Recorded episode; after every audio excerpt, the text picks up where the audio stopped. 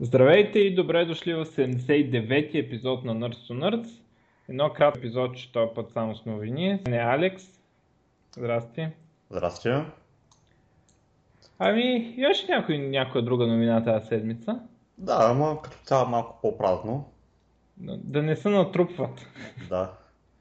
Ам, ами аз бих казал, че новината така на тези две седмици е, че Google спечелиха делото срещу Oracle, а, което а, делото за дали когато са имплементирали Java апитата в Android, а, това е било fair use, така наречения fair use, т.е. в поне американско право, което както изглежда е най-ва, най-важното.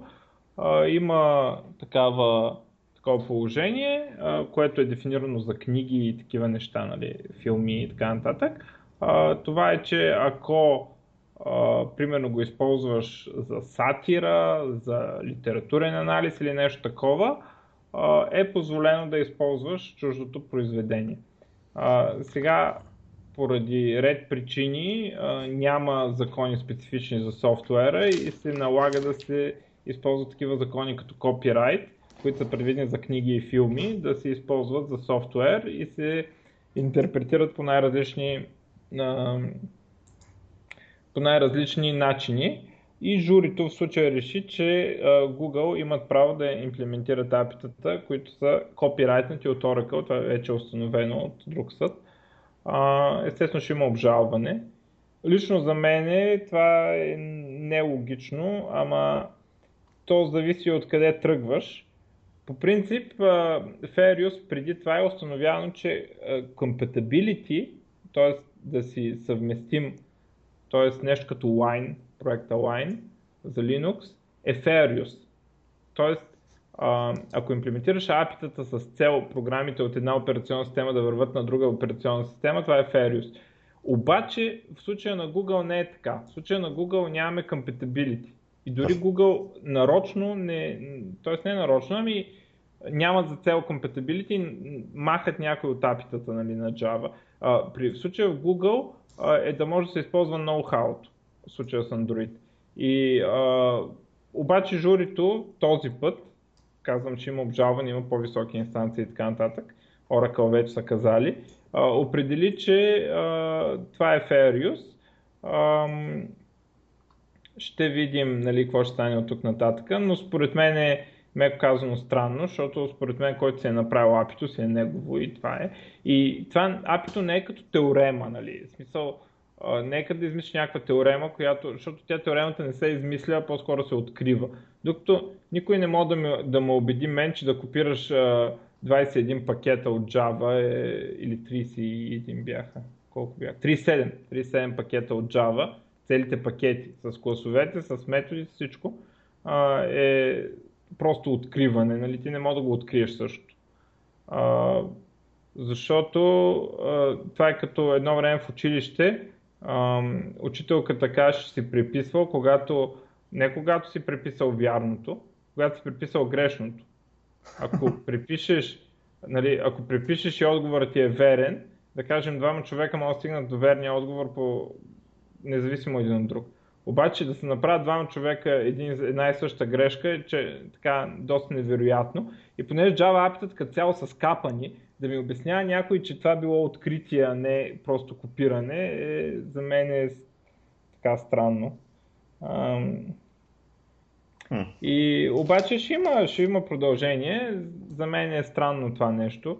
По-скоро бих приел апите да не са copyrightable, отколкото, отколкото че това е fair use защото според мен Google са кръци. Няма, няма какво друго. В смисъл, просто ги откраднали с идеята, че ще им се размине. Но журито определи друго и то в делото имаше много странни неща, като то не е странни, те така, просто за, за Oracle много неприятни, като например, че онова леке, дет фалира Сън, Джонатан Шварц, дет беше CEO на Сън и причината Oracle да притежава сън е, че той е супер некадърен. Нали? И някакво хипи такова, дето всичко да е open source и пари откъде ще вадим няма значение, накрая купуват Oracle. А, и той излезне и свидетелства в полза на Google, за да плюе Oracle и да, такова, нали, да обясни, че той едва ли не Java я е подарил на Google, въпреки че нали, някакви хора са работили Oracle като са купили са мисли, че струва нещо тази Java, пък тя се оказва, че той Джон Шварц е подарял на всички. А, но ще видим как ще мине на по-висок съд. А, в същия съд, а, на същото ниво, а, преди години се определи, че апитът не са copyrightable, Oracle обжалваха на по-висока инстанция и спечелиха. И сега апитът са copyrightable, защото Oracle обжалваха. Но за мен това е много по-логично е апитът да не са copyrightable, отколкото да са copyrightable и такова нещо да е fair use, нали, защото... Е, това нещо не знам, дали, не знам дали съм съгласен с това, тъй като за някои, за някои приложения, както съм напълно съгласен с тебе, че е по-трудно да измислиш много, да измислиш много добре API, отнема доста iterations, трябва понякога доста да го мислиш да бъде много добре, а пък понякога наистина имплементацията не е чак толкова сложна, колкото да мислиш добре логика каква ще бъде като input и output и какви ще бъдат имената и точно как ще бъде цялата логика на комуникация. В някакъв случай това е вярно. Но в този случай на Google ми се струва, че техният проблем, който те го разрешават, не е толкова нали, че не могат да си мислят апите и език за програмиране. Те си имат low-level bytecode, който е по-различен от този на Java. Обаче по-скоро там проблема е така да го направя така, че хората, един, нов, един програмист да не трябва да учи да, ама, език за програмиране. Ама, чакай сега, ти, ти тогава използваш цялата инвестиция на Sun или нали, Oracle, че те са написали книги, а, пращали са хора да обучават, нали, сертификати са пуснали за Java и така нататък. Нали. Тоест ти наистина използваш а, с без, без да подобряваш общо състояние на нещата, използваш тяхния, техния продукт. Тоест не е като Wine. Wine е аз имам една програма и искам да я пускам на друга операционна система. Това не е, ти не можеш да пускаш тази програма, не можеш да, да компилираш сорса за тази операционна система.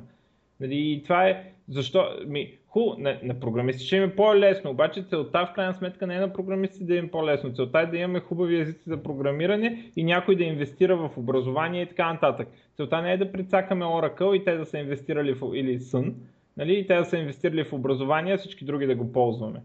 Нали, не, не е целта да им е хубаво на програмистите в крайна сметка. Ама те Oracle би трябвало да печелят от това в крайна сметка, тъй като благодарение на Google има, ще има още повече хора, които ще пишат на Java заради това. Ми, как спорно ще... е. Значи, то, въпросът може да се постави така, кой печели повече от тази работа, Google или Oracle? Ако Google печелят повече от точно Android, тогава да, Google да доплатят останалото на Oracle. Нали? И, но сега журито определи друго, в крайна сметка. И там щатите прецедентното право, сега ако не го отменят на по-висока инстанция, това остава. Интересно е, че а, аз не, не, даже не разбирам защо този аргумент а, не е бил изкарван до сега в делото. Сън осъждат Microsoft за абсолютно същото нещо. Вярно е, че тогава по времето, когато Сън осъждат Microsoft, Java не е open source. Нали, което е някакъв там аргумент. Обаче, ако Microsoft са вредяли на Java, като се я форквали по някакъв начин, като, т.е. като са допълвали апитата. Те, те са били имплементирали даже всички апита, което Google не правят, нали? но са добавили и други апита. Ако тогава това е вредяло на Sun, защо сега това, което правят Google не вреди на Oracle? По същата логика. Вярно, лиценза е друг. Факт е това. Обаче, ако ще, ще... логиката е, че вредът ако този, който копира апито и го променя, вреди, тогава защо Google не вредят? Само Microsoft могат да вредят, Google не могат да вредят. Това е ама аз, смисъл а, странна логика. Ама аз не виждам Oracle какво го бил това нещо. А сън какво губише Microsoft, като им имплементираше Java? Нищо пак не губиха, обаче можеха да ги осъдят. Ама ги осъдиха, нали? Тогава как може едните да... За едно и също нещо една компания да е осъди, на друга не. Google свещената крава, да за нищо не може да е осъдена. Еми, понеже е, ти само казва, че преди време това нещо не е било open source и по-лесно може да намери логика, че този Добре, ама или, или вредят или не вредят. Това дали вредят или не вредят не е свързано с това дали е open source. Еми в един случай so... ги съдят, понеже могат да ги осъдят, пък в другия случай вече става по-трудно. Ама добре, ама дали има вреда да, е... ти си правил това, няма. Да. Това нещо, то не, Мисъл, не, някой лицемерна е цялата работа, според мен. Но и мене малко ми е странна позиция, в смисъл аз ако съм едно жури, то и аз можеше да отсъда за, за Google, нали, ако бях наистина жури, защото те Oracle ми представят такива странни аргументи, че аз... Що не ми казват за делото с Microsoft, като се съдят? Нали, защото аз гледах и репортажите там, Oracle, какво са казали. Що не ми натякват непрекъснато, че апитата са copyrightable и това, че uh, 50, 100, 1 милион човека са мислили, че не са copyrightable, няма никакво значение, защото те са били copyrightable през цялото време. Нали? И те, те не, не, не, не, не натърват, не тър, натъртват на тези неща и аз наистина горе-долу го разбирам журито, което нали, журито се състои от някакви, примерно, дърводелци или някакви такива неща, които не са в IT, някакви хора, дете не са в IT. Ам, въпреки, че то, ако бяха хора от IT, щяха ще да е още по-зле, защото нали, в IT Open Source е свещени, нали, правото да използваме на всеки апитата е, нали, същита едва ли не за даденост, въпреки че някой ги е измислил и е работил на това. Нали, обаче пуснеш ли го един път, вече не е твоя собственост. така се приема, защото програмистите обичат да могат да си пишат кода с чуждия код без такова. В смисъл на мен е странно. Тая история ще има продължение сигурност, но Google печелят много сериозно това такова. И а, да знаете, никога не си купувайте компания, на която продуктите са open source, това нищо не струва. Ако пустите един продукт open source, това вече нищо не струва. Е, това, това го каза в съда. Абе, това нещо не знам дали, дали не е навярно. Сега, например, .NET, нали Microsoft пускат новата версия на MVC да. open source. Това означава ли, че MVC вече нищо не струва и C Sharp като open source нищо не струва? Не струва да. да. В смисъл, е. за мен е то продукт конкретно нищо не струва струват продукти като Visual Studio. Една част от това, което програмираме, нищо не струва. Ми, нищо не струва. В смисъл няма смисъл да си го купуваш, нали? Това е, той въздуха не, че не ни е полезен. Да. Обаче никой не би си купил бутилка с въздух, нали? Защото, да, всеки може да го вземе и да си продължи без да плаща и такова. Тоест, ти не можеш да изкараш пари от това нещо вече. Изключение в Китай. В Китай въздуха струва пари. Да, в смисъл, това е малко като хомеопатията там, така че... Винаги мога да продадеш нещо на някой. Те, те между другото, Oracle го правят това, което е, нали, те са от другата страна един вид. Uh, Red Hat нали, си правят Linux и Oracle го взима то Linux и го продават. Нали, смисъл, продават support там или нещо такова. Да. Oracle Unbreakable Linux всъщност е Red Hat. И Уния си девелопват, пък Oracle си продават. И тях не ги интересува. Ми, и мисля си как да правят пари. Да. Добре, ако ще минем на друга тема. Добре. Тази беше голяма, но все пак да не говорим само за това. И ми той има и други за Google, тъй като сме на тази вълна. Айде, кажи. Да кажем за Google Assistant. Това го коментирахме миналия път, ама ако има нещо, кажи. Ами нали го обявиха там на Google I.O., там за Google Home, че Google Assistant нали, ще бъде а, тяхна, тяхната версия на, на Siri. Обаче ми се струва, че това... Да, да не пропускаме Кортана. Да, бе, да. Обаче ми се струва, че на Google има много голям потенциал, тъй като нали, те притежават бота Alpha, AlphaGo. И един вид ми струва, че техния Google Assistant, че има много голям потенциал, ако интегрират код от AlphaGo да да може да учи много по-добре, отколкото всички други альтернативи. Аз не мисля, че другите два конкурентни продукта са много назад в отношение на AI. В смисъл от това, че AlphaGo придоби някаква популярност, като успя да спечели на Go. То всъщност DeepMind. AlphaGo е... Да, DeepMind, точно така. Да, DeepMind е алгоритъм. DeepMind е там голямата работа, AlphaGo е някаква имплементация за играта Go. Точно така, да, справа. Но това DeepMind, ако го интегрира, нали, аз предполагам, че го интегрирали или че го интегрират в Google Assistant, а пък това, тъй като машината ще може да се учи сама себе си. Това е Ясно, нещо. ама ти как, а, на какво базираш идеята, че а, на Apple и на Microsoft продуктите не са на същото ниво? В смисъл, защото това, че не са играли Go със световния шампион, за мен нищо не означава. Добре, но направили ли са нещо да, да демонстрират, че са направили а, е изкуствен интелект, който може да създава невронни мрежи, да, да имитира как човешкия мозък мисли да може да. Аз мисля, че да те неща работят с някакви такива невронни мрежи и такива истории. Освен и... това, сега не знам за Apple, обаче Microsoft специално има такива неща в Azure, дори като услуга. Нали, да, бе, смисъл, той има, той има, а, мо, моето разбиране, може да поправи малко грешно, но моето разбиране е, че има, има доста прост, прости невронни мрежи, на които ни трябва, трябват милиони години да стигнат до някакво ниво, където да, където да бъдат, да бъдат нали, да, да, да има смисъл това, което, това, което са изчислили. И, а пък това, което на Google са направили, неврона, нали, пак на такъв принцип невронна мрежа, обаче е много по-близка до тук как човешкият мозък работи там с всички оптимизации, или поне не с всички, но с много, много повече оптимизации, които доближават много повече до това как наистина мисли човешкия мозък. Така че не му трябва да речем 10 години да стигне до, до някакво заключение, е му трябва някакво, доста по-малко време, да речем няколко дена. Еми ще, ще ги видим, обаче да ти кажа, аз не виждам някакви резултати от Google, които а, показват някакви да са много напред в това отношение. Но може да си прав, не знам. В смисъл, аз не разбирам от тази работа и не, не мога да преценя DeepMind. Но специално това, че са победили на Go, за мен а, не доказва нищо в това, че ще са по-добри в uh, speech recognition и такива истории и, и да ти отговарят на смисъла на изречението. Mm. Uh, добре. Аз имам новина за Google друга.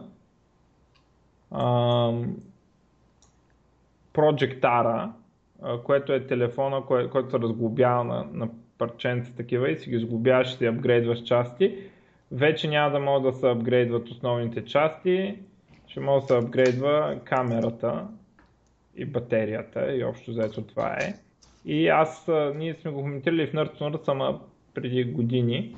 Тогава дете всички се подмокреха за м- така наречения PhoneBox тогава и после на нали, Google Project Ara. А, тогава ми изглежда супер невероятно и абсурдно и както изглежда тази идея ще се провали, защото и 2017 ще има за консюмери чак продукт. Па да не говорим отделно нали, дали ще го шипнат и дали ще го продадат на някой. Но тогава ми изглеждаше много абсурдно и днеска така бих казал, че се доказват а, твърденията ми, че това беше абсурдно. Ам... Samsung няма да произвежда Android Wear телефони и ще правят само Tizen телефони. Стига толкова по въпроса. А, Microsoft а, уволняват още 1850 човека от бившите Oracle, а, аз пък Oracle, Nokia а, служители а, и така свиват съвсем бизнеса с телефони. В същото време продават а, бизнеса с фичър фони, т.е. така известите в България Nokia с фенерче, а, ги продават заедно с бранда, до, който го има до 2020 или нещо е такова, а, на Foxconn. Тоест Microsoft ефективно а, дори да правят телефони, той има, има много сериозни слухове между другото, че правят телефони, а, от Surface има, ще прави телефони, а, ще са по-скоро като Nexus телефоните, както са. Тоест има малка бройка, която и един или два модела, които да са все едно като а, да покажат на другите какво е възможно. А, което за мен е абсурдна грешка на индиеца. Индиеца е много прост, според мен и не, просто не, не мога да си обясня как си представя нещата. Сега се опитва да пробута Universal Windows Platform, т.е. платформа, която нали, да работи между, за апликейшени, която да работи на телевизори, Windows Desktop и телефон. Според мен, ако не продаш телефони, дори на загуба да ги продаш, тази платформа е загубена. В смисъл, няма никакъв инсентив да създават такива приложения. Верно има HoloLens, някаква много малка ниша, където приложенията трябва да се нагаждат специално за случая. А, има Xbox, ама на Xbox също са много специфични приложения. Има и Windows Desktop, където аз за какво да правя Universal приложения, като мога да правя нормални desktop приложения. А, статистики някакви девелопери показаха, 80 или нещо от този сорт, 80-90% забравих колко точно, са от употребата на приложения такива от маркета, Universal, които върват и на десктоп, са от телефони. И човека решава, че може да не продава телефони. А пък да, да голямата им стратегия да е универсалната Windows платформа, нали? За мен е глупавичък. Е, индийците не са слагат щовен интелект. Чакай малко, това, което, това, което аз разбирам е, че те искат, Microsoft, ако искат да правят телефон, техен телефон, който да е подобен на Nexus, това не е ли хубава новина? Би трябвало това да им помогне да, да покажат Windows на Windows. Ама до сега правиха, до сега те правиха много повече телефони, освен нали, такъв дече е подобен на Nexus. Сега един вид, няма да има Lumia, еди какво си, еди какво си, еди какво си, там 15 вида Lumia, no. ми ще има да кажем един-два телефона и ще се разчита на примерно Samsung, HTC и така нататък да направят тук там е някой друг телефон, който да се продава масово, което за мен е самоубийство и а, това ако не се освестят или ако този Surface Phone не се окаже нещо на нивото на iPhone, такова. Нали, както iPhone, нали, Apple нямат други 20 компании, които да правят телефони с тяхната операционна система.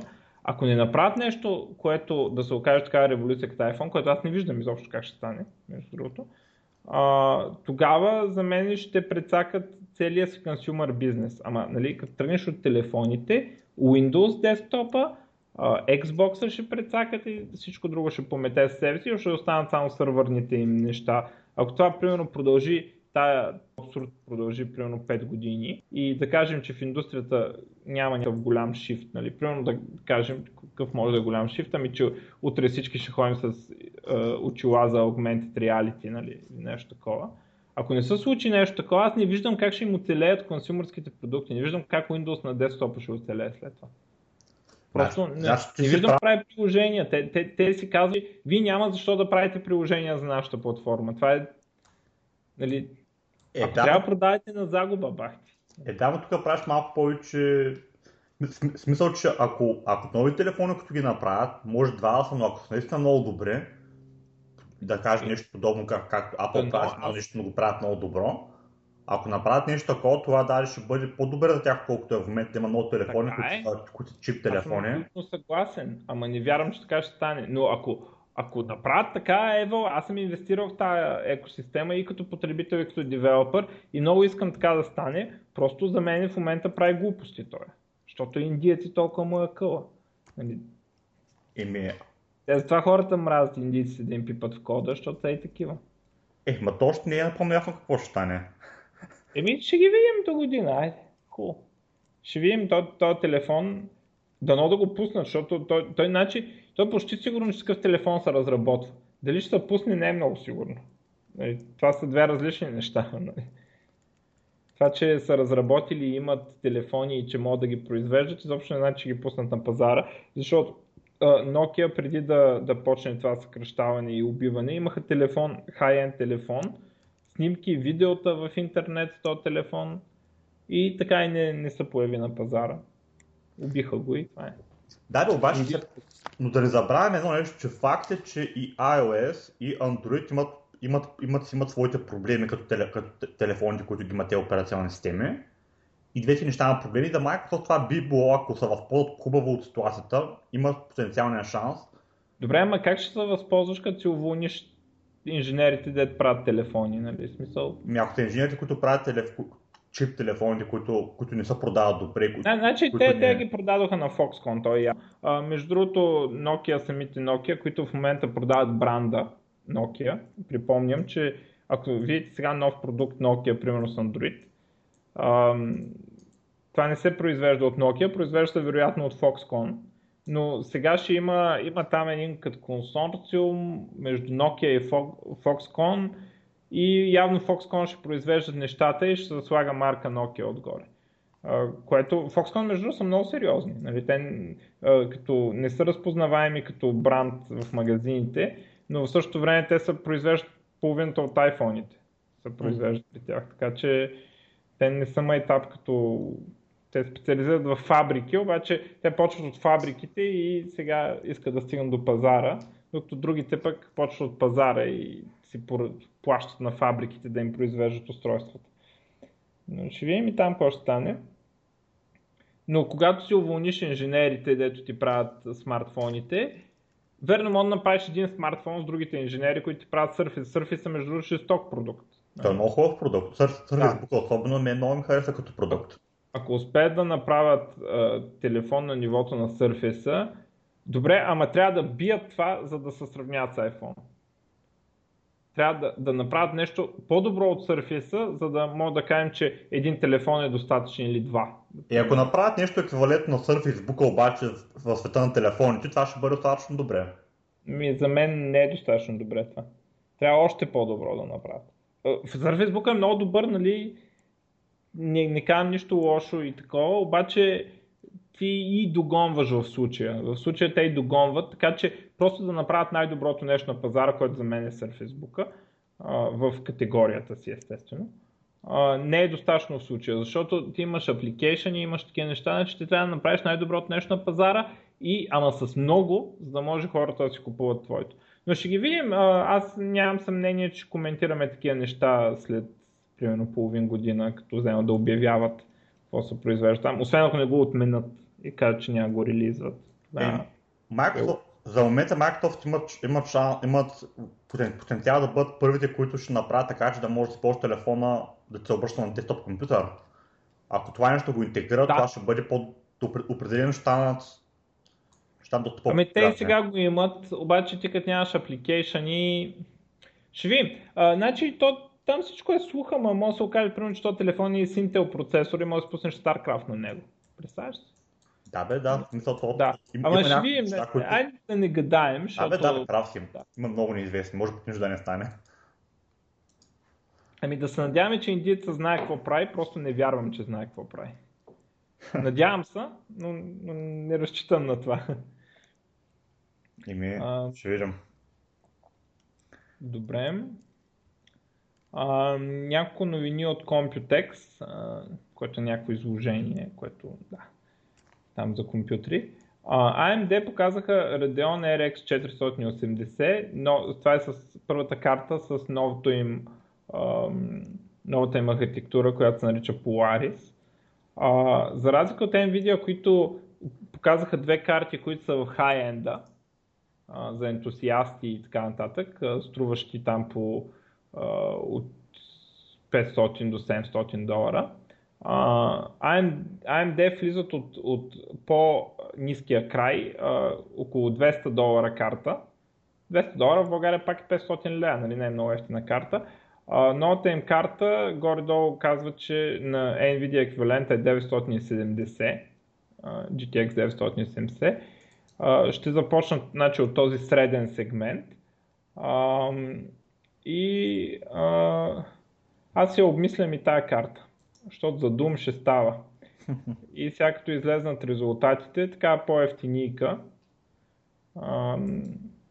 за 4-500 лева ще може да се купи нещо такова на прилична, прилична производителност и може би доста добро в DirectX 12 нещата, за съжаление в момента има една игра само, която реално е оптимизирана за DirectX 12, т.е. използва тези легендарни асинхронни шейдери, дори не знам какво означава. А, и на тази игра AMD бият мощно. А има други игри, които използват DirectX 12, ама там има 1-2% производителност, докато примерно при тази игра има примерно 20-30% производителност.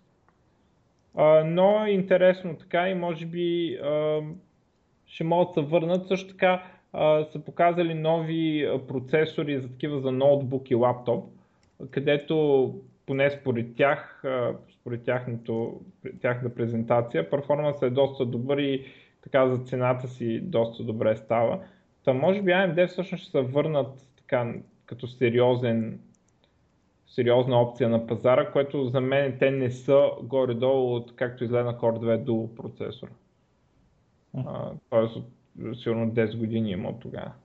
И от тогава просто не мога да си представя, защо някак си купува нещо на AMD. Но може би, аз преди това, значи, тогава си го спомням, като излезе на Core 2 Duo, седях, гледах графики, сравнявах, смятах и не можах, аз бях фен на AMD до тогава бях имал само AMD и не можах да намеря причина, с която да обоснова да си купи някой AMD. Смятах там колко кадъра за долар, колко всякакви се опитвах да ги извърта и не успях. И си купих Intel и от тогава не съм намерил причина да си купувам AMD. Включително и като купих ATI, пак не съм намерил причина да си купя. защото не съм копал биткоини, сигурно ако копах биткоини ще аз си купя, но това е друга тема вече. Ам, тази връзка между другото, я да видя колко стана биткоина, той много се дигна. Да, точно това е. Биткоин в момента е 21% нагоре за последните 4... Последните... Е, той се е върнал на цената, дето го бях купил едно време. Да. Е, като си купих един биткоин. Демек много се е дигнал. Да, продължа така да върви. е към 115 лева е в момента. Да. Дано да продължава да живее биткоина, въпреки че там има едни много големи проблеми с, скелаби, с скалирането заради монопола на едни девелопери, дето имат други интереси, така да кажем. А, ние сме го обсъждали май дебата с размера на блок сайза, т.е. с размера на блока, които има една а, група от хора, които са, така, имат някаква власт, където на които интересите са им да, да не расте блока.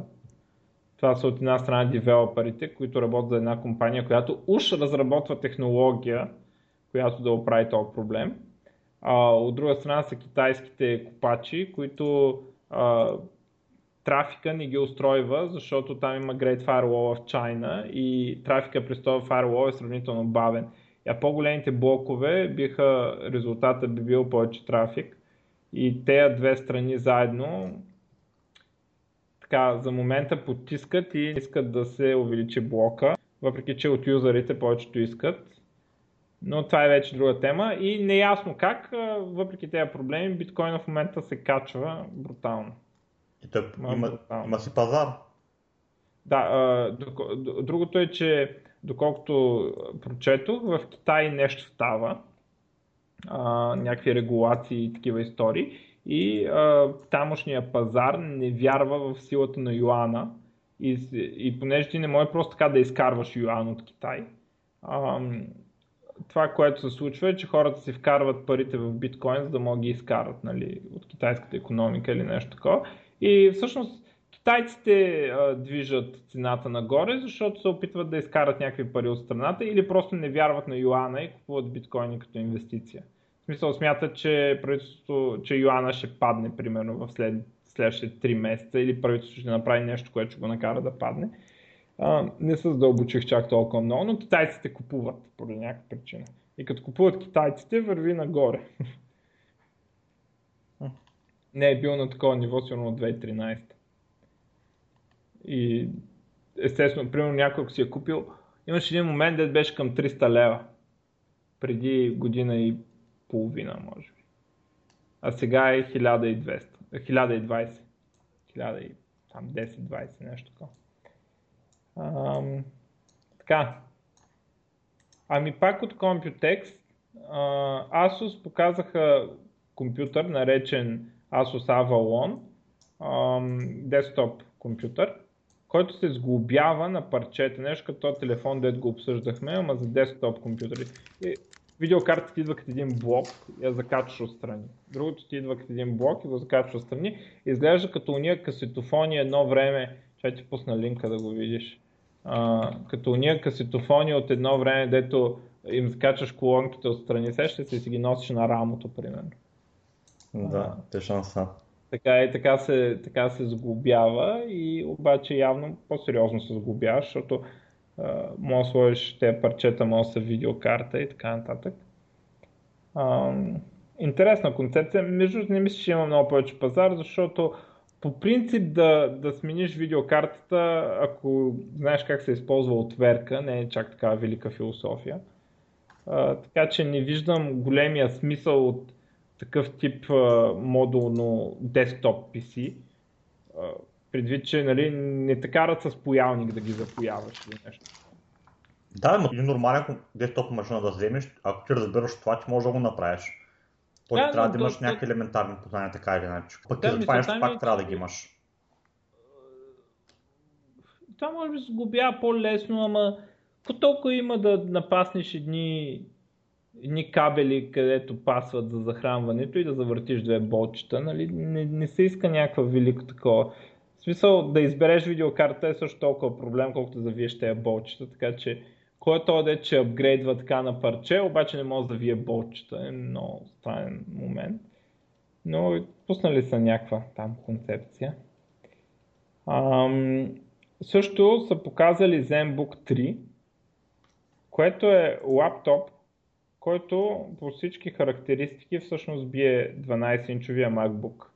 А, по-тънък е, по-лек, по-бърз процесор има в него, по-голяма разделителна способност на екрана и не мога да намеря тук информация дали има тачскрин.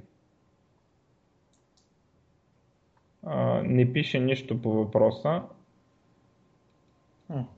Интересно. Но, да. Според те как се сравнява това с, с Surface Е, сега, Surface някакси аз го виждам като отделна категория, поради самия факт, че мога да го разкачиш и да го направиш на таблет. Разбираш? Мисъл, не седи в същото. Това е просто проект. Ако, обаче, ако няма тач, това явно няма никакво намерение да се състезава с Surface а, а, по-скоро нали, цели, се цели наистина в а, MacBook. И, защото те му ние се хвалят колко са а, леки и колко са тънки. ZenBook 3 е това, което са показали. Красив изглежда, колко вида цветове. Синичък има. Синия естествено е правилният цвят. И така. Добре. Microsoft на същия евент, мисля, показаха едно видео и обявиха, че Windows Holographic, което припомням, е платформата на Windows, която позволява да се правят холографски Augmented Reality и вече Virtual Reality приложение. Тоест апитата в примерно един Universal App, който вие разработите за HoloLens. Обаче, още когато обявиха HoloLens, Windows Holographic беше представено като платформа. Тоест, те дори един вид се опитаха да наблегнат на Windows Holographic спрямо HoloLens тогава и сега виждаме първите продукти на тази стратегия, продукта, е, че вече ще поддържат и VR продуктите. Тоест, ние можем да приемем, че а, виртуалната реалност е частен случай на Augmented Reality. Augmented Reality, нали, виждаш реалния свят и ти добавя някакви неща, но това е частен случай, просто ти замъглява целият реален свят и само ти добавят някакви неща. И а, в момента Windows Holographic, това, което са обявили, че вече ще поддържат а, на HTC Vive ли, какво беше там? Как се каже? Vive, да, и Oculus Rift ще се поддържат в API-то и ще може, ако сме разработили приложение с Windows Holographic API-тата, да, да работят на тези платформи, нали, които са чисто VR. А, видеото им, което за мен не става ясно, но според мен е измислица, е как а, там една с а, с HoloLens, седи в едно хале и трябва да проектира там някакви неща, как ще се разположат мебели и такива простоти. А, и вика на помощ някакви, които се намират другаде с, с, с примерно на HTC Vive. И той вижда това място, което тя вижда с HoloLens, той го вижда в изцяло VR, без да му е Augmented Reality и коментират къде може да се сложи нещо. Нали? А, така е някакво collaboration, където единият човек е on-site и е с HoloLens, т.е. вижда реалното такова, а другия човек а, на другото място е с изцяло виртуална реалност, обаче с данните от HoloLens вижда мястото все едно. Разбираш? И това им е видеото. Сега, за мен е видеото, което, така като го гледам на око, това най-вероятно е режисирано видео и не, в момента не работи но има Мегдан да се разработва в тази посока и със сигурност това, че апитата работят за всичко е някакъв плюс за Windows, т.е. ще могат да се разработват един вид универсални Windows Store приложения, Universal Windows Platform приложения, които правим ги за виртуална реалност и после един ги гледа на Oculus Rift, друг ги гледа на HTC Vive и така нататък. Нали? Което е нали, някакъв си така сериозен плюс за Windows. Да стъпят стабилно на този пазар, особено предвид факта, че Microsoft няма чист VR solution, т.е. те имат HoloLens, но HoloLens е Augmented Reality, което е не същата категория.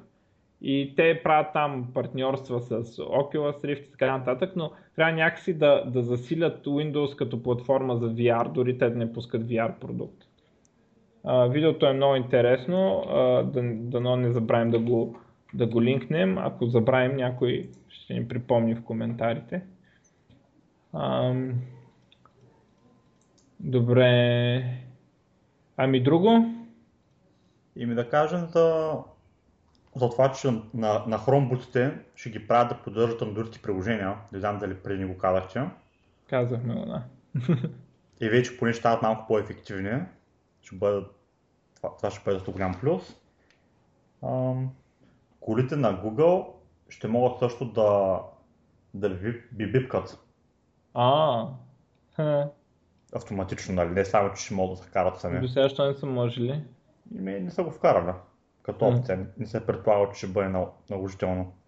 Тъй като повечето пъти, повечето хора са дразнат, ако някой не бибипка. Ама явно, че има ситуация, където това нещо е важно. Ами да, да, без съмнение. То всъщност, щом има някакъв фичър в колата, е редно а, айто да го владееш, защото този фичър се е появил с причина. Макар Ето, а, имаме клаксон с причина нали, в колите. Не е, че на някой много му се е бибипкало. Е, да, понякога има някои шофьори, които просто са по-нервни за щяло и нещяло. Е, да, да. Е, айто няма опасност да е нервно, но а, въпросът е, че клаксон не са го сложили в колите, защото да, да има какво да, да, да правят нервните шофьори. да, има причина, наистина.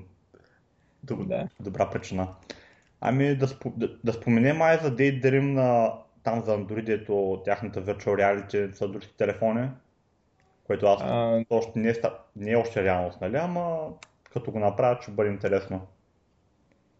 а, да, ми то ние за това говорихме бая, между другото, миналия път. А, а, то в крайна сметка имат апита и а, перформанс фичъри в Android, които да направят разработването на, на приложения с устройства, които имат Android на тях, по-реалистично VR приложения, защото там ам, има някакви неща, като не може да, дори милисекунди не може да се лагне, защото операционната система се занимава с друго, защото ако, ако се лагне, дори милисекунда, ти, ти го усещаш и получаваш морска болест и други такива истории. Да. А, явно в тази посока. Това коментирахме Баян миналия път, така Да, бе, да, сещам се сега. да го, да го се, да. Ами добре, А, значи това е на- май като гледам. Друго нямам, което да... Google коли. да. А, А, има така, нещо друго, има нещо друго. Забравих за Google домен. да, какво е това? Аз сега съм го Еми, те, Google, то доста време го има, но не е официално обявен, все още се води в бета. Като цяло Google са а, съревновават с GoDaddy и предлагат същата услуга, обаче с, поне според мен повече ми харесва юзер интерфейса, доста по-лесно е за навигиране и за конфигуриране. Тоест И- да се регистрираме домейни Точно така. И е на по-ниска цена. И, и да, като цяло е просто по- по-лесно и по-изгодно. Ам... Така, еми добре. А, за мен е така, поне за мен е доста важна новина. Ам, SQL Server на 1 юни, SQL Server 2016 е релизнат там. General Availability, те викат Microsoft. Между другото, тук е момента да кажа, че тази а, конференция SQL Saturday беше супер успешна в Пловдив. Имаше 250 човека сигурно, което а, лично аз от конференции, дето съм посещавал в Пловдив, може би е имал някоя по-голяма, ама от тези дета съм ходил, тази сякаш беше най-голямата. А, имаше супер много хора, не знам откъде се бяха появили. Може са дошли от други градове, знам ли. А, но много успешно, дано да има пак. А, и там се говорише предимно за SQL Server 2016, както и за няколко ажурски неща и няколко репортинг услуги. А, но сега той вече е available и от фичърите, какво може да кажем? А, нови, които ги няма в предишните SQL сервери. Real-Time Operational Analytics, дето не съм много сигурен какво означава. А, Query Store. Query Store е ам, възможността логовете за query да се сторват в базата и query плановете на query да се сторват в базата и всякакви такива неща за query ти се сторват в базата, което позволява ти като направиш бакап или като а, спреш базата и я пуснеш пак след малко, а, да имаш всички тези неща, които query плановете да сте готови за всичките query които а, преди това си имал. Тоест, а, като спреш базата или като преместиш базата някъде другаде и я пуснеш пак, тя си тръгва с този перформанс, за която самичка се е оптимизирала през времето, което е било използвано. Тоест, стартъп, времето в което загрява, за да стане по-бърза базата, благодарение на статистиките и всичките неща, вече може да си го местиш заедно с базата и да, да, не, да не го харчиш пак, когато я стартираш наново uh-huh. което предполагам за редки, но а, редки сценарии е важно, но ако си в този сценарий, сигурно ти спася живота. Нали? um, Always Encrypted има, което е фичър да, да се криптира на ниво драйвер, т.е. като се коннектнеш, uh, там ти е encryption key и криптира ти го клиента. С Always Encrypted има интересни фичъри, като например може да се слагат индекси върху криптирана информация и това какво означава, че той, който има достъп до базата, няма достъп до данните в колоните, които са маркирани като е, криптирани. Някои видове, естествено, някои видове индекси се поддържат. Естествено, няма да мога да направиш like, сигурно, но ще мога да направиш where равно на еди си. Raw Level Security имаме вече, няма нужда да си го правим ние. Dynamic Data Masking, това го забрах какво беше, не искам да говоря за него. Uh, JSON Support има. JSON uh, е интересен. Сега в Postgre, което е така най-често цитирания конкурент на SQL сервер, защото Oracle смята в някаква по-висока категория, пък нали, другите смятат в по-ниска категория. Uh, JSON саппорта е направен не само, че имаме тип JSON, но имаме и storage тип JSON. Uh, когато се сторват данните, те се сторват като JSON по някакъв начин. В SQL сервер имаме тип JSON, но нямаме storage тип JSON, което означава, че uh, данните за JSON са uh, като string, като да. varchar max се съхраняват. Но след като ги извадим, може да ги парснем като JSON, което ни позволява вече да правим всякакви такива операции с едно са обект тези данни. А, може да, да правим нещо като да вземем някаква част от JSON, някакъв филд от JSON а, в масиви, да правим някакви обработки и така нататък, като стор процедури са изкарани тези неща. А, сега коя стратегия е по-добра, не е много сигурно и двете си имат предимства и недостатъци. А, но е хубаво, примерно, ако ние имаме проект, където стартирам, сорти, пазим настройките на юзера като JSON. Настройките на юзера за фронтенда ги пазим като JSON. И, и фронтенда ни праща някакви данни и трябва да ги сторнем и ги върнем. Ако тези данни се опитаме да ги прочетем в SQL сервер, в момента няма начин. Тоест има начин да си напишем JSON парсър на TSQL. Да. да, което нали, няма да направим ясно. А, но сега вече все едно тези данни бихме могли да направим query върху тях. А, индексирането става с computed column, т.е. колона, която се компютва всеки път, когато се апдейтне или инсъртне нещо. А, и на, на базата на нея може да индексираме а, JSON, което е good enough, нали? А, има много фичъри, включително вграден, а, вградена интеграция с Hadoop и а, вградена, вградена интеграция с R, език R, за статистически и машин learning операции. Т.е. това силно значително ще подобри за хората, които правят такива неща, ще подобри нещата. Едно от любимите им фичери е Temporal Tables. Temporal Tables е за много често имаме такава задача да направим history за един обект. Кога е създаден, кога е изтрит, ако някой го апдейтне, го апдейтваме, но някъде трябва да запишем, че го е апдейтнал и какви са били данните преди това и какви са били данните след това. И това има много стратегии да се прави. А, примерно една е да си направим таблица с същото име, където се казва History и да, да записваме там всеки междинен запис и така нататък. А, налагало ми се в няколко проекта да правя такива неща. Сега Temporal таблиц, таблиците какво предлагат? А, казваме, че таблицата е Temporal таблица, добавяме там една-две колони с дати, забравих подробностите и после имаме възможност да правим query в които казваме дай ми данните в вида, в който са били в еди кой си момент от времето. Примерно на а, 5 февруари, както са били. И то, ако кажеш select звезда, ще ти изкара нормалните данни. Ако кажеш select звезда, както са били на 5 февруари, ще ти изкара данните както са били на 5 февруари. Че това е много яко нещо. Много яко, да, защото е много често срещано изискване и това ти го дават на готово. То почти навсякъде, почти навсякъде е нужно като изискване. И почти винаги трябва да си правиш някакви аркайв tables, където да... Да, да. В смисъл и, и, и, и то е някакво супер тъпо това, дето трябва да го правиш реално. И на всичкото отгоре сорт за някакви бъгове. Примерно ако сложиш foreign key не мога да изтриеш от другите таблици. Ако не сложиш foreign key после ако го направиш да се показва някъде няма да имаш foreign key и може някакви no reference exception да излезнат. А е нали, супер досадна работа, която сега е решена out of the box едно. А, много хубаво решение. SQL Server Storage Database, не знам какво е, нещо за клауда там да се разтяга.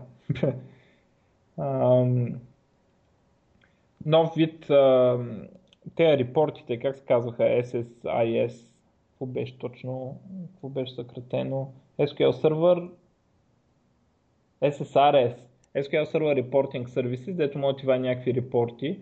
Има нова версия, купиха една компания специално за мобилните репорти там, бизнес intelligence изглеждат мазно и те излизат направо от SQL сервера. Какви репорти? Нещо подобно като на Redgate това, което вади или... Ми, не съм сигурен какво е на Redgate. С нещо подобно на Crystal Reports. А, на Crystal Reports, ясно. Не знам дали на Redgate е подобен продукт. И има някакви хора, ние като бяхме на конференция, аз супер много се изненадах, има някакви хора, дето знаят го за това, въпроси задават, радват се на новите фичъри, защото това им било проблем. Аз при живота не съм го ползвал. Но явно има хора, за които е много важно това. Ам... Има много фичъри в тази категория, които не ги разбирам. А, и, и тук другите са за R, което вече казахме, но има multithreading processing of R, processing of R queries. И някакви такива неща, които са за Business Intelligence. И общо взето това е. Може да си го свалите. А, има едно в Management Studio, има едно яко нещо, Live, Live Query Execution, което е като все едно виждаш query, query плана, нали знаете в Management Studio как графично представя query плана. Тук е така nested. Execution плана имаш предвид. М? Execution плана имаш предвид. добре, то не е ли също? Ами. Добре, как, както и да. Да, дето ти показва ни чертички, тук ще направя nested loops, тук ще направя full table scan, тук ще направя index scan, е такива неща. И ти казва колко процента от цената на query отива в тези неща. Сега, а, има така опция, пускаш query естествено това има смисъл за по-бавни query и виждаш как се менят процентите, докато query се екзекютва. Нали? И т.е. виждаш накрая реалните такова. И ако някакво query, дето, защото има query, дето върват примерно 10 минути, има query, дето върват 1 час сигурно някъде. И има възможност да го гледаш докато се изпълнява в Management Studio и как се каква част от а, времето за query отишва в тая или една операция и са минат е така сменят процентите докато ги гледаш, нали, така доста, доста мазно. Но, това е за новото, за новото SQL Studio с, с, с, с новия SQL сервер става въпрос. Не съм убеден дали ти иска новия SQL сервер. Понеже на стария, на стария SQL сервер това нещо пак ти ги показва като информация, само че Моят проблем ами... там е бил, че някои от нещата, които ми ги показва, не винаги са много Ама аз не съм сигурен. Аз мисля, че той ти показва query план, т.е. той какво естимейтва, че ще стане. Докато да. това има възможност да си покаже какво наистина е станало. Но не, Точно не искам да... да... неща. Ами, не, не искам да говоря, защото не съм много сигурен кое е. Сега, който, ако на някому е важно това, да и да провери какво точно е. Uh, кам, че има някакъв такъв фичър, който показва на живо как се променя query Но съм, мисля, мисля, не съм сигурен, че старото нещо ти показва плана и не съм сигурен дали има начин, т.е. неговия estimation ти показва и не съм сигурен дали има начин да видиш реално като се е изпълнило query какво се е случило, кол- колко процента е дошло в едното, колко е в другото. Може и да, да е така, може да не е така, не знам. А в новото, значи със сигурност има начин да го видиш и на всичко отгоре го виждаш докато работи. Е така са, джуркат са процентите, нали? Е, това звучи много, много добре. На старото, на старото нямаше никакви проценти. На старото ти казва, нали, какво, ABC какво направило. Обаче на старото това, което мен не ми харесва е, че понякога ти показва, че прави някакви операции, които не виждам причина или смисъл да ги правя. Мисъл, пише, е, че бута е, някаква таблица, която няма никакъв смисъл да бута тази таблица. Това вече е съвсем отделна тема. Сега, те казват, че има и някакви performance improvements в uh, query плановете, били по-умно са генерирали и някакви такива неща. Сега... И това е голямо значение. не вярва, нали? Е, това ако наистина са го направили, има много голямо значение. Сигурно има някакво подобрение в някакви случаи, защото ако нямаше подобрение, нямаше го правят, но а, не знам, не, не искам да говоря нали, сега за такива теми, където ако някой иска да иде да и го, нали, в смисъл работи с това, да иде да провери. А, сигурно ще има далавери. А между другото, аз не съм много сигурен, но мисля, че за първи път Developer Edition е, Developer Edition е първия, т.е. пълния SQL сервер, без право да го деплойвате в продакшн. Но до сега мисля, може и да греша, със сигурност преди 6-7 години беше така, дали за 2012 сервер е било така, не съм 100% сигурен, но за първи път Developer Edition е свободен за даунлоад. До сега мисля, че трябваше да има MSDN абонамент за да се свалиш Developer Edition. Сега пълния SQL сервер за не production цели за development е, е така, отиваш, тъкаш, сваляш си го и си го инсталираш. Естествено има Express, който е за... може да го ползвате безплатно за каквото си искате. И, той... и така. Експрес е интересно. Аз... Ето го има експреса от 2008, примерно, или 2005. Ама, ама идеята ми е, че експреса, който като ще бъде крос платформа за Linux, ще бъде интересно като има експрес, понеже в момента, ако си подкараш някаква машина на Linux, а, да, между другото, в момента Linux няма. Linux ще дойде до година. Нали, това още като обявиха, че ще го има за Linux, казаха, че няма да са готови тази година. До година ще имат Linux. Докато направят експрес, който ще работи на Linux, това ще бъде вече big deal. Ми, аз предполагам, ще направят. Да, би трябвало да направят. Но тогава вече може да избираш на Linux вместо да ползваш MySQL и Postgres, ще можеш, може да ползваш и това, нали, като експрес, като даже за PHP да кажем. Mm. А, добре, ами аз имам още три новини. Добре, а, кажи. А, четири новини. Добре. А, едната е статистики така оценени за Steam Machines, за конзолите на Valve. А, продадени са 500 000 Steam контролера, от което хората смятат, понеже Steam контролери са продати отделно за PC, а, че това означава, че има над под 500 000 Steam Machines, като естествено не е ясно колко точно, което е много зле. Защото това за 7 месеца те са продали 500 000. Прави сметка, че за един ден Xbox One и PlayStation 4 продават над милион. За един ден. И в момента а, за Xbox а, числата, а, които са по-лошите числа, са към 20 милиона, ако не ме лъжи паметта. Тоест, революцията с Linux конзолата няма да се случи. И аз не мога да разбера те какво очакват, като не пускат една ексклюзив игра за там. Нали, ти нямаш никакъв инсентив да си купиш тая машина. Да не говорим пък, че и част от тези машини се продават и с Windows, което е нали, още така. Но вече 7 месеца и революцията с Linux не се случва. И аз мисля, че този продукт ще го спрат. Еми... 2-3 години. като се види, че никой не му пука. Ще се опита да направят още някои неща, които не е ясно дали ще бъдат успешни или не, но за момента не са оцелили правилната си правилната насока за все още. Все още Ама... разни неща. Те с тяхното ще сме добри, няма да пускаме ексклюзив неща, свободно, не знам какво никой не му показва това. Това е факта.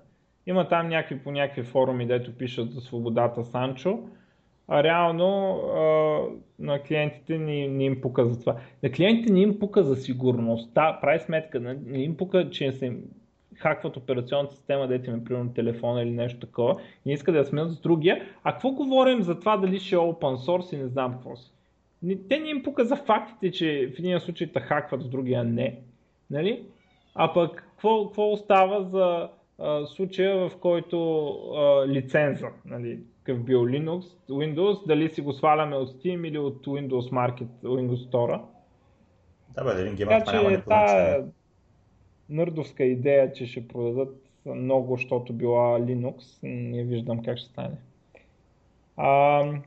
Е, те могат да продадат много, но не заради това, могат да продадат много, тъй като имат, ако да речем, имат много хубав софтуер, ако да, ама те през цялото време не казаха едно нещо друго, за което ще си, би си купил някой това, освен че е била отворена платформа и че е била с Linux. Те не, не, не представиха ексклюзив игра, не, представ... не го направиха по-ефтино. То няма и как да го направят по-ефтино, естествено, защото като продаваш 20 милиона, а, имаш economy of scale и то става по-ефтино. Нали, като продаваш 500 хиляди и това го продаваш от 5 различни такива като Asus и е такива, нали, Alienware и е такива брандове и трябва да си разделят парите, ми няма как да стане. Нали, просто не знам какво си мислиха. Ам... Така, за гейминг света Vivendi които преди време бяха собствен, собственици на Blizzard. Те са медии на френска на корпорация, така да притежават телевизии и такива неща. Преди време притежаваха Blizzard, но си продаваха акциите. Сега купуват GameLoft. GameLoft е нещо като сестринска компания на Ubisoft. GameLoft ги притежава там същите братя, които притежават Ubisoft. Ама те притежават някакви проценти, естествено, не целите компании а, Vivendi ги купуват при това в така наречения hostile takeover. Това означава да ти купат акциите без менеджмента в момента на компанията да е съгласен с това. Hmm. Съответно, единият там от братите, са основали Ubisoft, който е CEO на GameLoft, напуска и ще ходи в Ubisoft и ще се опитат да предотвратят също нещо да случи на Ubisoft. Значи те не искат да се продават за Vivendi, обаче Vivendi ги им изкупува акциите от шерхолдерите, като им предлага естествено много повече пари, отколкото струва на пазара въпросната акция. И са изкупили там достатъчно проценти, за да махнат тези началници и да си сложат други, да си ги купат. Uh, GameLoft имат подразделение в България, доколкото помня. Ама предполагам, че ще продължат да си бичат както до сега но явно менеджмента на тези компании е много разстроен от това, което се случва. Ubisoft преди време искаха а, този министър-председателя на а, Канада да ги пази от а, това да не ги купат Vivendi. Mm. Да. Защото явно Vivendi се явят нещо като Oracle, такива лошите, защото купат много лошо. Те с костюмите, нали, и така нататък. Ам, и предпоследна новина, Саудитска Арабия инвестира 3,5 милиарда в Uber. И това е най-големия фандинг раунд, т.е. на един път да се инвестират пари в чисти пари в компания. Готови пари. Не да, да се продаде компанията или нещо такова. И така идва някой, така да процент компанията, ето тези пари. До сега никой не е дал 3,5 милиарда. Ма какво с 3,5 милиарда за Саудитска Арабия? Интересно, че Саудитска Арабия и Uber оперират и там а, 80% от тези, които се возят на таксита са жени. И това се получава защо? Защото жените нямат право да карат коли там. И се оказа, че имат повече нужда от таксита и така нататък. А, но защо точно Саудитска Арабия инвестира там? Сега не знам. Може и те диверсифицират с този ефтин нефт, да се получи. А, и имам още една новина аз. А, на кирилица домейна за Европейския съюз е EU. Не ES, а EU. А, да, тогава го четох. И съответно първия закупен домейн, домейна Курза. Нали, Курза EU се получава. А, сега, те хората много страдат, нали, защо не са го направили ES или нещо друго. А, всъщност причината е очевидна. Т.е. тя не е много очевидна, де, но е ясна. А, причината е, че ако го направят ES на кирилица, това ще изглежда като EC на латиница, което е домен на Еквадор или нещо такова. А, и проблема в това е, че отваря възможността за фишинг. Примерно ако има PayPal EC и ти регистрираш PayPal EC, може да фишваш хората и те ще погледнат линка на къде, ще погледнат горе в url какво им пише и ще кажат да, това е истинския PayPal. Нали, обаче той е бил PayPal на кирилица, а не на, на латиница и затова, за да не се дублират чисто визуално домейните, е направен, което е security и usability проблем, е направен такъв AU, което потвърждава моята стара теза, че кирилицата не е съвместима с компютрите и затова трябва да се замени. Ето ви сега, ако ми кажете как да се реши този проблем с кирилицата, браво. Ими, то не е само кирилицата, повечето други езици, изключение на английския, няма много логика да, така е. Да бъдат така Е, съгласен съм. Трябва само латиница да се приема в компютрите и да си прием официален правопис на латиница. И сега гледай как ще ме нахулят хората, че го казах това. Аз едно време много спорих на този въпрос. В едно време, откакто сложиха спелчек в браузъра и в скайпа, вече пиша на кирилица, защото заради спелчек. А преди си пишех на латиница най-нагло. Така, и аз мисля, че от моя списък друго не виждам да има. Имаш ли нещо друго? Еми не. Само може би един въпрос на тебе. Какво okay. нещо тук с едни колеги малко спорихме, ме ли опитам твоето, твоето мнение по въпроса. Какво мислиш да бъдещето на, на ORM Entity Framework, с, като, ако трябва да се сравниш с писане на на SQL Server като Store Procedures неща. Виж един колега, ами... който вика, че Store Procedures нямат никакво бъдеще, всичко ще бъде в бъдеще ORM, а пък повечето ми други колеги викат, нали, че това нещо не е вярно, винаги ще си има ORM, както и винаги ще ползват неща така, ам... Ние между другото имаме един епизод за ORM някъде в началото, ако искаш го издири. Да, го помня, там и, беше преди време. Но... Да, да а, за мен е то проблем вече са, то се вижда. Значи, има хора в единия лагер и хора в другия лагер. Uh, има такива фреймворкс като uh, Dapper, които са за .NET света, но предполагаме аналогично в другите uh, технологии. Uh, даже .NET света е може би най-френдли света за ORM-ите заради Link. Uh-huh. Защото Link е супер яко, дето няма альтернатива при другите. Link, като говоря за частта на Link, да, която да, е iQueryable, нали, което, така, да. което генерираш SQL, нали, не, не че може върху масиви да си правим query А, и тук има разделение и едни хора, дето супер много им пука за перформанса и за контрола и те ползват Dapper и други подобни улекотени неща, които а, те пак си имат ентитита, но те ги просто втечняват ентитито. Примерно кажеш, че е това ми е SQL заявката, вземи имената на пропъртите и ги намери в uh, SQL заявката, в резултата, result set и ги ми направи списък от обекти. Uh, и му даваш чистия SQL. Uh, това е едната такова. Другото с, с ORM-ите, според мен и двете ще продължат да съществуват за неопределено дълго време. Не виждам причина нито едната страна да се откаже от uh, практиките си. И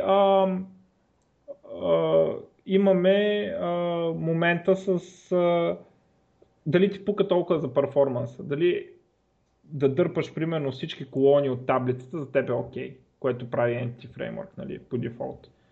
И понякога да, понякога не, нали, зависи от проекта. Аз лично проект, е толкова да решат на перформанс, не съм имал, че да ми е проблем anti-framework перформанса. Не говорим, че сега в uh, ASP.NET Core и .NET Core, anti-framework Core ще се нарича, е, uh, е оптимизирана още повече. Uh-huh. Uh, и, uh, но моята теза, която дори съм направил, правил съм на практика в проекти, е, че когато имаш query, което заради link query т.е. ти не можеш да измислиш така, че да ти генерира правилно query. Или ти отнема твърде много време да изгенерираш хубаво query, което а, би написал на SQL веднага. А, това е тезата, която защитаваме, че тогава трябва да мапнеш store процедурата към Entity Framework, което Entity Framework нали си има такава опция ага. да си, да, да си да, мапнеш store да. процедура. И моята теза е така, ползваш Entity Framework, виждаш къде ти е performance bottleneck примерно вижда че на тази страница е това и това query, две от десетети query на страницата лагват.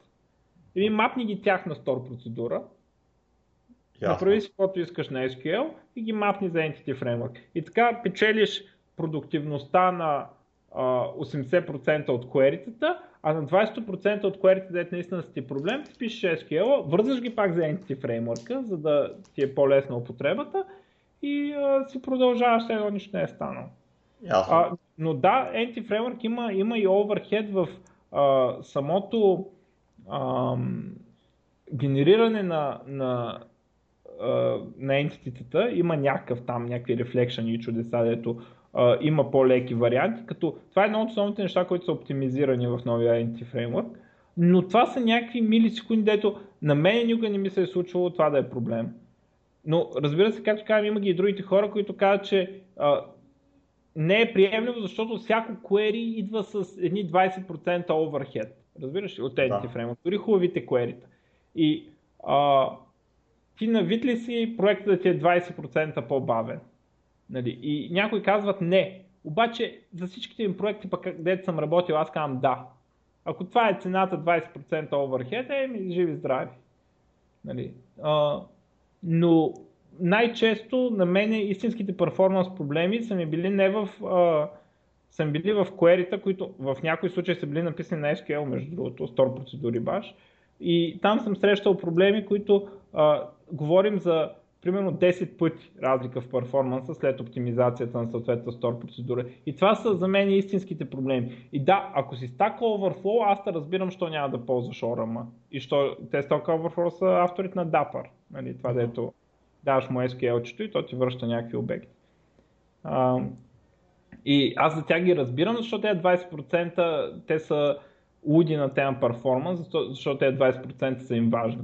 Ама на мен повечето проекти не са ми важни. И ако, а, ако имам такъв проблем, ако ми кажат, че проектът ми стане толкова голям, има милиони потребители и е много важно и тези 20% означават много-много хиляди левове или долари а, загуби, аз ще седна и едно по едно ще си махна query от Entity Framework и ще ги замена с Dapper. Но а, пък когато целта ми е да пусна продукт на, на пазара, ще си избича на Entity Framework. Да, а, може би Dapper да пишеш query с Dapper е само 20% по-бавно, отколкото да пишеш с а, Entity Framework, обаче тогава ще пусна процент, а, продукта на пазара 20% по-бързо. Нали? Въпросът е дали удобството ти е по-важно с малко, верно, нали, и в двата случая е с малко, или перформансът ти е по-важен с малко. И за, за мен е така за нещата и двете неща ще продължат да съществуват за мен. Обаче, аз както казвам, аз даже имам една статия по въпроса, някъде на моя сайт. А, не трябва да се страхуваме, когато не може с линк да получим което, което желаем. Не трябва да се страхуваме да го напишем на SQL с Entity Framework даваме на Entity Framework SQL и казваме, че е на това query точно ще го изпълниш с SQL. Ако знаем, че това query ни е проблем. Защото има и query деца и пет пъти по-бавни от другите, ама ги изпълнявал само администратора и един път на седмица. Дреме ми, че са пет пъти по-бавни. Честно да ти кажа. Нали, въпросът е това, дето главното дете се зарежда, колко пъти мога да забързаш. Ясно. Така, Еми, добре, мерси за това. Определено Да приключваме? Еми да. Ами добре, ще се видим след... Ще чуем, де? След седмица, две, нещо такова. Нещо такова, като съберат малко повече новини. Да. Или се събере гост. Да, едно от двете. Да. Айде, до чуване. Айде до чуване до следващия път.